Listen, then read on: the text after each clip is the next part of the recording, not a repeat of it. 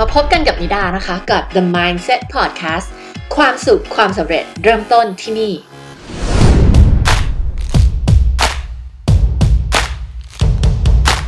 พอดแคสต์วันนี้นะคะจะมาพูดถึงเรื่องของกุญแจสำคัญ ที่จะทำให้ธุรกิจ Service Based Business เนี่ยประสบความสำเร็จ นั่นก็คือเรื่องของการหา niche ที่ใช่นั่นเองนะคะ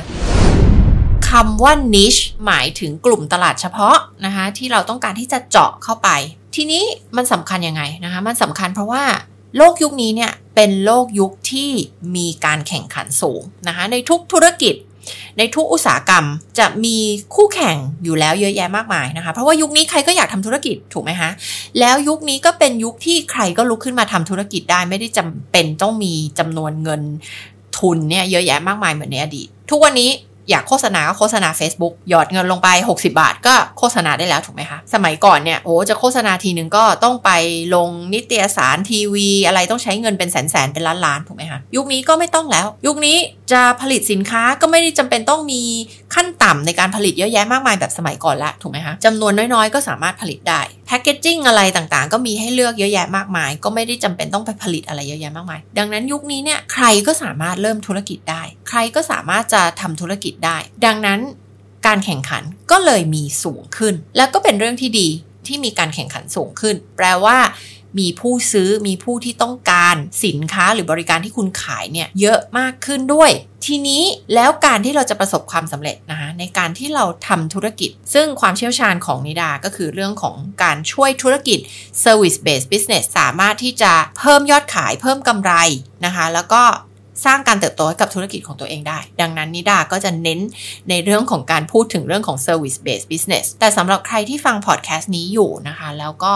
ขายหรือว่าทำธุรกิจที่เป็น product base นะคะก็คือเกี่ยวข้องกับการขายสินค้าอะไรบางอย่าง ก็สามารถที่จะได้ประโยชน์จากพอดแคสต์ที่ฟังอยู่ตอนนี้ได้ เพราะว่ามันใช้หลักการเดียวกัน ในการที่คุณจะประสบความสำเร็จในธุรกิจต่อจากนี้เนื่องจากมีคู่แข่งเยอะแยะมากมายเนี่ยคุณจะต้องชัดเจนว่าคุณเจาะกลุ่มตลาดอะไร ลูกค้าของคุณนะคะกลุ่มตลาดเฉพาะที่คุณจับเนี่ยเป็นกลุ่มลูกค้าที่อยู่ในโซเชียลกราฟิกแบบไหน เป็นกลุ่ม ลูกค้าที่อยู่ในสถานะ เราเรียกว่าระดับสถานะทางสังคมแบบไหน หรือบางครั้งเราก็เรียกว่าโซเชียลคลาสนะคะ ก็คือเป็นกลุ่มสถานะทางสังคมนั่นเอง เราก็จะต้องมองด้วยในฐานะเจ้าของธุรกิจหรือว่านักการตลาดนะคะว่าลูกค้าของเราเนี่ยนะคะมีกลุ่มทางสังคมระดับทางสังคมแบบไหนนะคะมี demographic แบบไหน demographic ก็จะเป็นเรื่องของเพศ อายุ รายได้อะไรอย่างงี้ แล้วนอกจากนี้ก็จะต้องมาดูด้วยว่าลูกค้าของเราเนี่ยมี psychographic แบบไหน นั่นก็คือในเชิงของ mindset ในเชิงของความคิด ผู้บริโภคหรือว่ากลุ่มตลาดที่เราเจาะเป็นคนที่มีกรอบความคิดแบบไหน มีทัศนคติยังไง ต่อชีวิตต่อธุรกิจต่อเรื่องของเงินต่อเรื่องของเรื่องต่างๆ ในชีวิต มีความฝันแบบไหนหรอ ต้องการอะไรในชีวิต แล้วก็ปัจจัยที่เป็นด้านจิตวิทยาด้านอื่นๆ จะเห็นได้ว่าถ้าหากว่าเราทำธุรกิจแล้วเราเข้าใจกลุ่มลูกค้าของเราจริงๆเนี่ยบริการของเราที่เราให้เขา มันก็จะตอบโจทย์กับกลุ่มลูกค้าที่เราต้องการ การสื่อสาร การใช้โซเชียลมีเดีย การทำการตลาดทุกอย่าง มันก็จะสอดคล้องกับกลุ่มตลาดเฉพาะที่เราต้องการที่จะเจาะ แต่สิ่งที่นิดา ทำงานกับลูกค้าเนี่ยไม่ว่าจะเป็นการโค้ชหรือว่า consult ลูกค้าเนี่ยต้องบอกว่าสิ่งผิดพลาดที่คนมักจะทำกันก็คือว่า พยายามที่จะเอาทุกคนมาเป็นลูกค้าของเรา เพราะว่ากลัวลูกค้ามีไม่มากพอเสียดาย กลัวว่าจะพลาดโอกาสอะไรบางอย่างไป ก็เลยพยายามที่จะเป็นเหมือน generalist ก็คือเป็นคนที่เหมาหมดเลย เหมาลูกค้าทุกคนทุกกลุ่มทุกอย่างทุกแบบ แล้วนั่นแหละกลายเป็นสิ่งที่ทำให้ธุรกิจของเราเนี่ย ไม่ดึงดูดใครเข้ามาเลย ไม่มีใครอยากมาเป็นลูกค้าเราเลย เพราะว่าอะไรเพราะว่ายุคนี้บอกแล้วมันเป็นยุคที่มีการแข่งขันสูง มันมีตัวเลือกเยอะ ถ้าหากว่าเรากลายเป็นคนที่เป็นเหมือนตัวเลือกทั่ว ๆ ไปในสายตาของลูกค้าของเรา คือเราเป็น generalist เราเป็นเหมือนเหมือนทั่ว ๆ ไปอะ่ะ สมมติว่าเราขาย service สมมติว่าเรายิง Facebook ad เราเป็นนักยิง ฆฆษณาออนไลน์ ซึ่งมีอยู่เยอะแยะมากมายในในโลกยุคนี้ใครก็ยิง Facebook แอดได้ถูกไหมแล้วเวลาที่เราต้องการที่จะให้ลูกค้ามาเลือกเรา ถ้าหากว่าเราเป็นคนยิงแอดทั่วๆไป เราเป็นคนยิงโฆษณาทั่วๆไปเนี่ยเราก็จะไม่น่าสนใจสำหรับใครเลย เราจะไม่น่าสนใจสำหรับคนที่กำลังต้องการที่จะเริ่มธุรกิจ เราจะไม่น่าสนใจสำหรับคนที่มีธุรกิจ 10 ล้านอยู่แล้ว เราจะไม่น่าสนใจสำหรับธุรกิจร้อยล้าน เพราะว่าอะไรเราเป็นแค่คนยิงแอดทั่วๆไป เรายิงแอดได้สำหรับทุกคน เราสามารถ ยิงแอดได้สำหรับทุกธุรกิจเลยสำหรับทุกคนเลยเราเหมาะสำหรับทุกคนเลยอย่างเงี้ยเราก็จะไม่น่าสนใจสำหรับใครเลยสักคนหนึ่งแต่ถ้าหากว่าเราบอกว่าเฮ้ยเราเป็นคนยิงแอดสำหรับธุรกิจ 10 ล้านขึ้นไปเท่านั้น ในอุตสาหกรรมอาหารเพื่อสุขภาพเท่านั้น เห็นไหมคะว่ามันมีความเฉพาะเจาะจงมาก ทีนี้ทุกธุรกิจจะมาสนใจเราไหมไม่ ไม่แน่นอน เพราะว่าอะไรเราบอกแล้วไงว่า ลูกค้าของเราคือธุรกิจหลัก 10 ล้านขึ้นไป ที่อยู่ในกลุ่มธุรกิจอาหารเพื่อสุขภาพเท่านั้น ดังนั้นคนที่เขาอยู่ในกลุ่มเนี้ยที่เรามองหาเขาก็จะรู้สึกว่าเรานี่แหละคือคนที่เขาต้องจ้าง เรานี่แหละคือคนที่ใช่เลยสำหรับเขา แล้วเราก็จะดึงดูดกลุ่มลูกค้าที่อยู่ในกลุ่มเนี้ยเข้ามาหาเราทั้งหมดเลย เพราะว่าเรามีความเฉพาะเจาะจง เราใช่เลยสำหรับเขาไงเราไม่ต้องการทุกคนมาเป็นลูกค้าของเรา อันนี้คือสิ่งที่เราต้องเข้าใจก่อน การที่เราอยากจะให้ทุกคนมาเป็นลูกค้าของเรา คือสิ่งที่จะทำให้ไม่มีใครอยากมาเป็นลูกค้าของเรา มันอาจจะเคยได้ผลในอดีตนะ ในการที่เราจะเป็น generalist เป็นคนที่เหมาหมดเลย เอาทุกคนมาเป็นลูกค้าเราหมดเลย แต่ยุคนี้ไม่ได้แล้ว ยุคนี้นะคะ เราจะต้องมีความเฉพาะเจาะจง ว่าเราให้บริการใครเราต้องการขายใครใครคือลูกค้าในอุดมคติของเรา เราต้องมีความเฉพาะเจาะจงว่าเราคือผู้เชี่ยวชาญในเรื่องของอะไร เราเป็น service based business เราเป็นโค้ชเราเป็น consultant เราเชี่ยวชาญในเรื่องของอะไร ใครคือกลุ่มตลาดเฉพาะของเรา ใครหรอคือ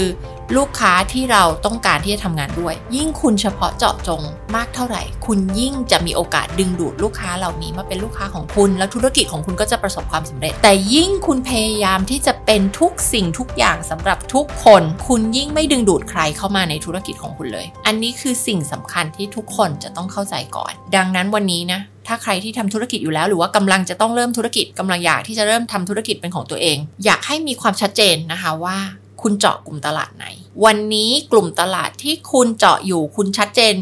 มากพอแล้วหรือยังนะคะ ซึ่งบอกเลยว่า 90%ยังไม่ชัดเจนมากพอ ให้คุณนั่งเขียนเลยนะคะว่ากลุ่มตลาดเฉพาะของคุณเนี่ย demographic ของเขาคืออะไร social graphic ของเขาคืออะไร psychographic ของเขาคืออะไร ความต้องการของเขาคืออะไร ธุรกิจของคุณแก้ปัญหาอะไรให้กับเขา แก้ปัญหาอะไรให้กับใคร คุณต้องมีความชัดเจน ถ้าคุณบอกว่า คุณแก้ปัญหาให้กับคนทั่วไปที่ต้องการที่จะ ยิงโฆษณา คุณต้องการช่วยทุกคนเลยที่ต้องการทำธุรกิจ ยิงโฆษณา Facebook Ad ให้ได้ อันนี้คือไม่เฉพาะเจาะจงมากพอ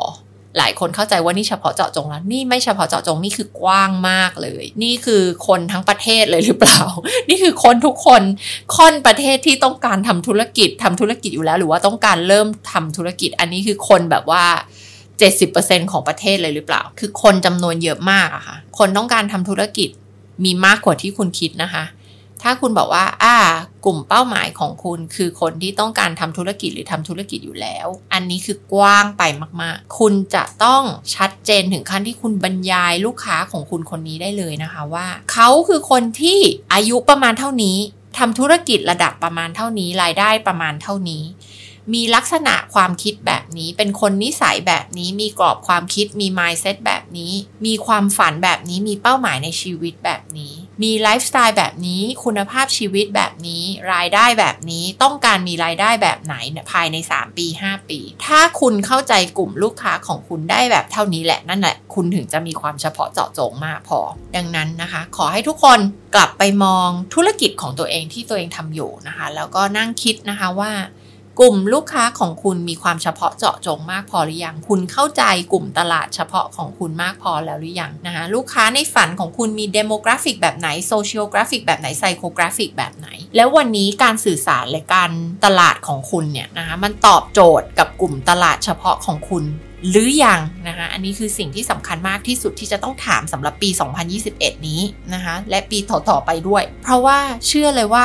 90%ของคนที่ทำธุรกิจอยู่ตอนนี้ ยังไม่เฉพาะเจาะจงมากพอ ยังไม่รู้ด้วยซ้ำว่าตัวเองเนี่ยเจาะกลุ่มตลาดแบบไหน ใครคือลูกค้าของคุณ แล้วก็ยังไม่เฉพาะเจาะจง ยังไม่ชัดเจนมากพอ เพราะฉะนั้นอันนี้เป็นคำถามสำคัญมากนะคะ ที่คุณจะต้องตอบให้ได้ เพราะว่ากลยุทธ์ธุรกิจของคุณทั้งหมดมันขึ้นอยู่กับว่าลูกค้าของคุณคือใคร มันเลยเป็นคำถามที่สำคัญมากๆ ที่คุณจะต้องตอบให้ได้ ก็ฝากไว้นะคะ แล้วใครได้คำตอบอะไรยังไง ส่งมาบอกกันด้วยนะคะ อยากรู้ค่ะ แล้วพบกันในพอดแคสต์ตอนหน้านะคะ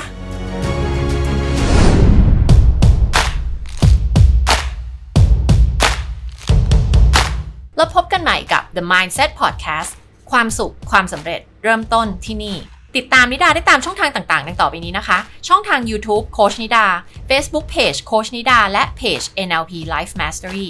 Instagram นิดา Life Coach สำหรับใครที่ทำธุรกิจ Coaching Consulting Service Based Business หรือ Expert Business ธุรกิจที่สร้างจากความรู้ความเชี่ยวชาญของคุณ มาเข้าร่วมฟรีเวิร์กช็อปกันได้ที่กลุ่ม Facebook ที่ชื่อว่า 1% Mindset ลงทะเบียนกันได้ที่ highendexpertbusiness.com นิดาจะมาสอน 5 ขั้นตอนการสร้างธุรกิจที่มั่งคั่ง จากความรู้ความเชี่ยวชาญของคุณค่ะ ไม่ว่าจะเป็นธุรกิจหลักล้าน 10 ล้านร้อยล้าน นี่คือจุดเริ่มต้นของธุรกิจในฝันของคุณค่ะ แล้วอย่าลืมกด subscribe the mindset podcast กันด้วยนะคะ